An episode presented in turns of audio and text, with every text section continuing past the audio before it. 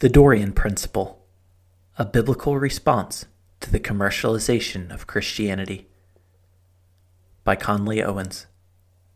Chapter 4 The Burden of Support Difficulty versus Obligation. I've always enjoyed telling riddles.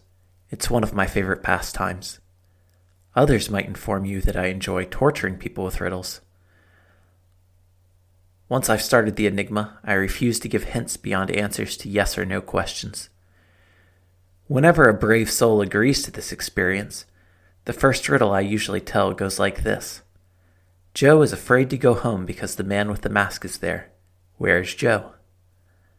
I'd prefer to let you struggle to determine the answer through carefully thought out questions, but despite advances in technology, I cannot do that through this book. I will just have to tell you the answer. Third base. Joe is a baseball player afraid of stealing home base because the masked catcher protects the plate. The fun of this particular riddle lies in the fact that the hearer typically imagines a scene from a horror movie. What hidden villain awaits Joe at his house? Usually, it isn't until the end of the process that the riddle solver begins to reorient his thinking around other scenarios such as sports. Similar to the diversion of this riddle, when Paul speaks of burdening his churches through ministry fundraising, people often assume his concern revolves around the notion of imposed difficulty. He does not accept money because he wishes to avoid placing undue hardships on anyone. However, our investigation from the previous chapter and the various triangle diagrams we developed should lead us to wonder whether he instead speaks of imposed obligation. In this chapter, we will examine how Paul uses the notion of burden to describe his financial disposition toward three churches the Church of Philippi, the Church of Thessalonica, and the Church of Corinth. As we do, we will see that Paul's mentions of burden do not primarily refer to difficulty, but to a direct obligation between man and minister that contends with an obligation mediated by God. Corinth and Thessalonica. Paul occasionally uses the word burden to explain his refusal of funds from the Corinthians and Thessalonians. For in what were you less favored than the rest of the churches, except that I myself did not burden you? Forgive me this wrong. Here for the third time I am ready to come to you, and I will not be a burden, for I seek not what is yours, but you. For children are not obligated to save up for their parents, but parents for their children. For you remember, brothers, our labor and toil. We worked night and day that we might not be a burden to any of you while we proclaim to you the gospel of God. 1 Thessalonians 2 9. For you yourselves know how you ought to imitate us, because we were not idle when we were with you, nor did we eat anyone's bread without paying for it, but with toil and labor we worked night and day that we might not be a burden to any of you. 2 Thessalonians 3 7 through 8. Specifically, Paul claims that his refusal of Corinthian and Thessalonian support stems from his unwillingness to burden them. A common understanding of these verses says that Paul does not wish to impose undue hardship on these churches. Certainly, the word burden frequently emphasizes difficulty, but the picture complexifies when set in contrast to the apostles' disposition toward the church of Philippi. Philippi. Writing to the Corinthians, Paul hyperbolically claims that he has robbed the churches of Macedonia in order to avoid burdening them. I robbed other churches by accepting support from them in order to serve you. And when I was with you and was in need, I did not burden anyone, for the brothers who came from Macedonia supplied my need. So I refrained and will refrain from burdening you in any way. 2 Corinthians 11 8 through 9. In writing to the church in Philippi, the most prominent church in Macedonia, Paul confirms that no others supported him. And you Philippians yourselves know that in the beginning of the gospel, when I left Macedonia, no church entered into partnership with me in giving and receiving, except you only. Another hint that Paul received Philippian aid appears in Acts, when Silas and Timothy join him from Macedonia. Though Paul had been working as a tent maker, Acts 18:3, and reasoning from scripture only on the Sabbath, Acts 18:4, he began to preach full time when they arrived, Acts 18:5. This seems to imply that Paul's companions arrive with finances from Macedonia so that he no longer needs to work. Not only in Corinth, but also in Thessalonica, Paul receives aid from Philippi, Philippians 2:25, 4:16 through 18. So why this disparity between Philippi and Corinth slash Thessalonica? Burden as difficulty. If we entertain the idea that Paul does not wish to impose undue hardship, then we might conclude that the churches of Corinth and Thessalonica are impoverished compared to the church in Philippi. This position is, however, untenable. Nothing suggests uniform poverty among the Corinthians. Instead, we see that they were mixed socially. When Paul says that not many are of noble birth, 1 Corinthians 1:26, he implies that some are. Additionally, we see that there are some who are well off, 1 Corinthians 11:21. The Mediterranean area as a whole economically boomed during the first century. Philippi, on the other hand, evidences more signs of poverty. Paul describes the Philippians as giving beyond their means, 2 Corinthians 8 4, and Paul goes as far as to describe it as robbery to take money from them. 2 Corinthians 11:8. If either the church in Corinth or Philippi could be charged with penury, it would be the Philippian church. More importantly, with his repeated emphasis on sacrificial giving, the apostle seems to have no prohibition on receiving funds from those who would find it economically difficult to give. As we have already seen, he repeatedly expresses a willingness to receive financially from the Corinthians in the form of propempo support, yet considers this no undue hardship. The notion of burden, then, must indicate something other than difficulty. Burden as obligation. In each instance where Paul expresses an unwillingness to burden the Corinthians or Thessalonians, he refers to the act of receiving support, particularly in the context of initial ministry. After he speaks of his labor to avoid burdening the Thessalonians, the apostle describes himself as a father of young children, 1 Thessalonians 2:11, and a nursing mother, 1 Thessalonians 2:7. This language of immaturity indicates the Thessalonians' initial conversion in contrast to their existence as an established church. Undoubtedly, Paul refers to the same incident when he mentions burdens in 2 Thessalonians 3 8.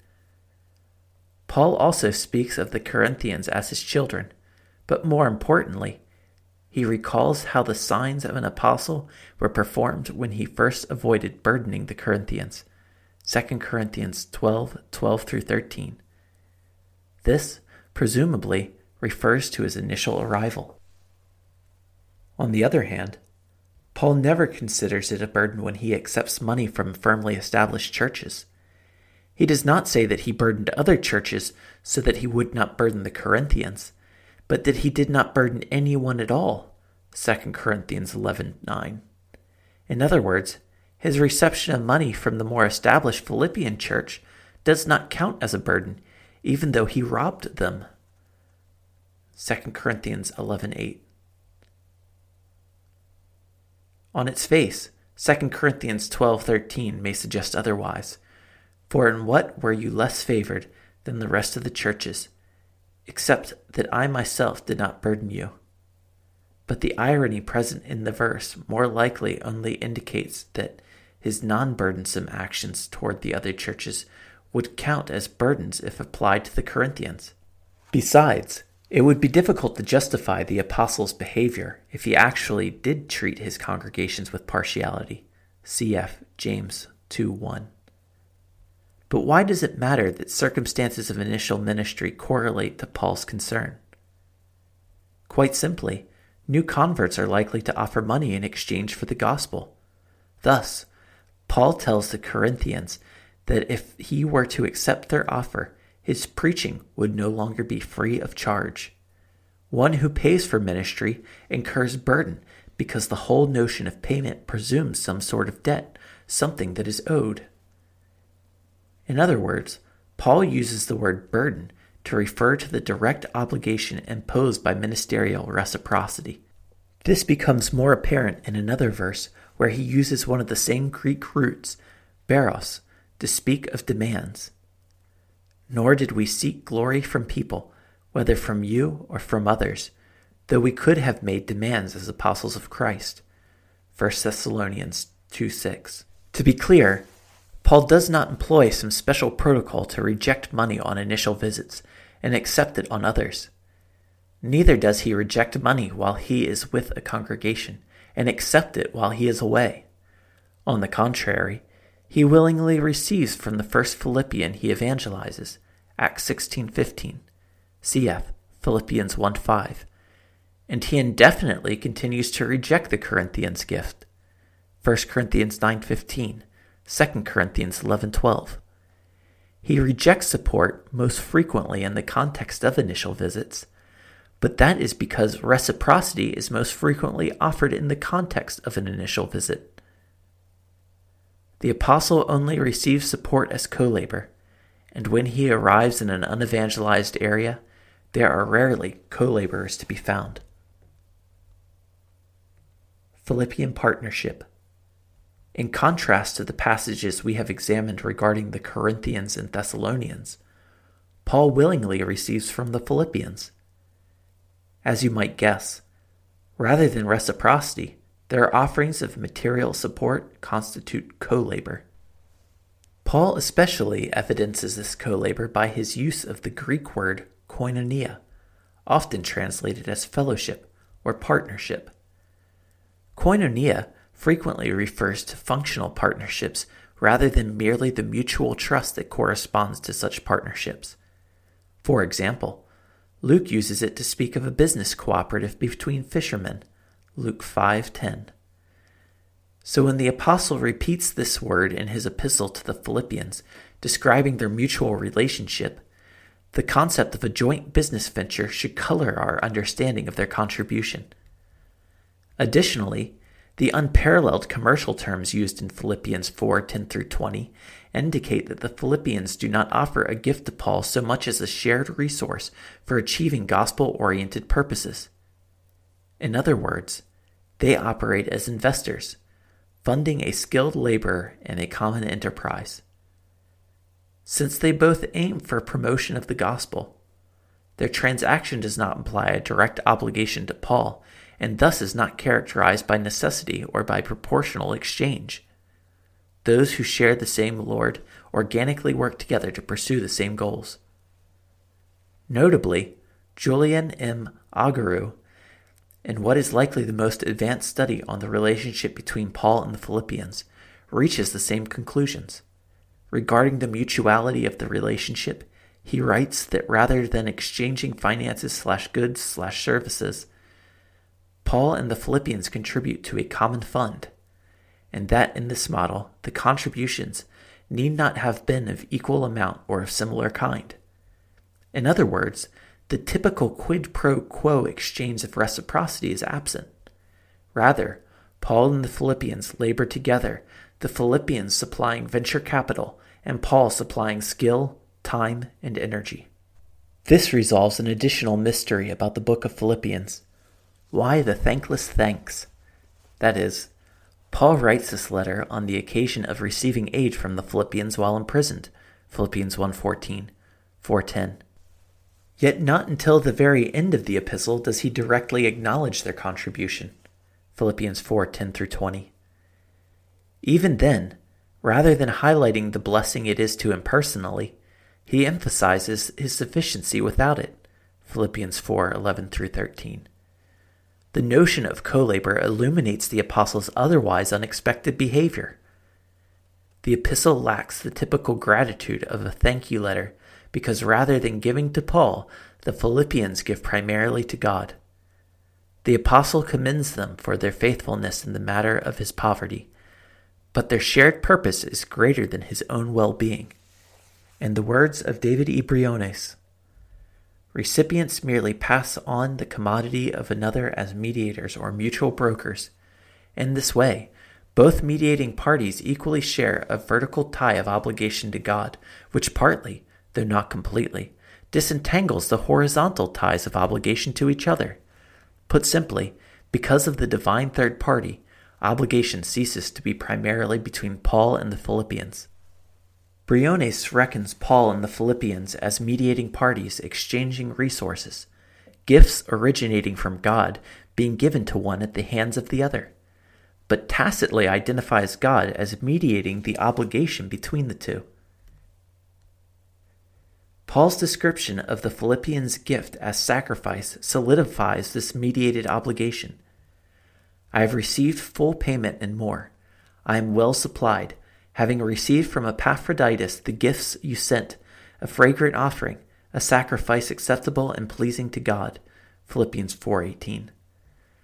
While the Philippians render material support ultimately to Paul, the religious term sacrifice indicates that, in a more immediate sense, they render it to God. Just as Old Testament Israel sacrificed to God by giving to his priests, the New Testament church often sacrifices to God by giving to his ministers. Conclusion The Dorean principle resolves this problem of burden nicely, contrasting reciprocity with co labor. If the Corinthians or Thessalonians exchange material support for the gospel, they implicitly acknowledge themselves indebted to the gospel proclaimer, burdened. However, if Paul anticipates or even expects their co labor, he does not burden them because he suggests no direct obligation to himself. Instead, they find themselves directly obligated to Christ, one whose burden is light. Matthew 11:30. This conclusion aligns with Paul's consistent use of this term in the active voice. He is concerned that he will burden them not that they may be burdened in general. Those who offer support as co labor may give out of their obligation to God, but the apostle lays no burden on anyone, including the Philippians. End of chapter 4.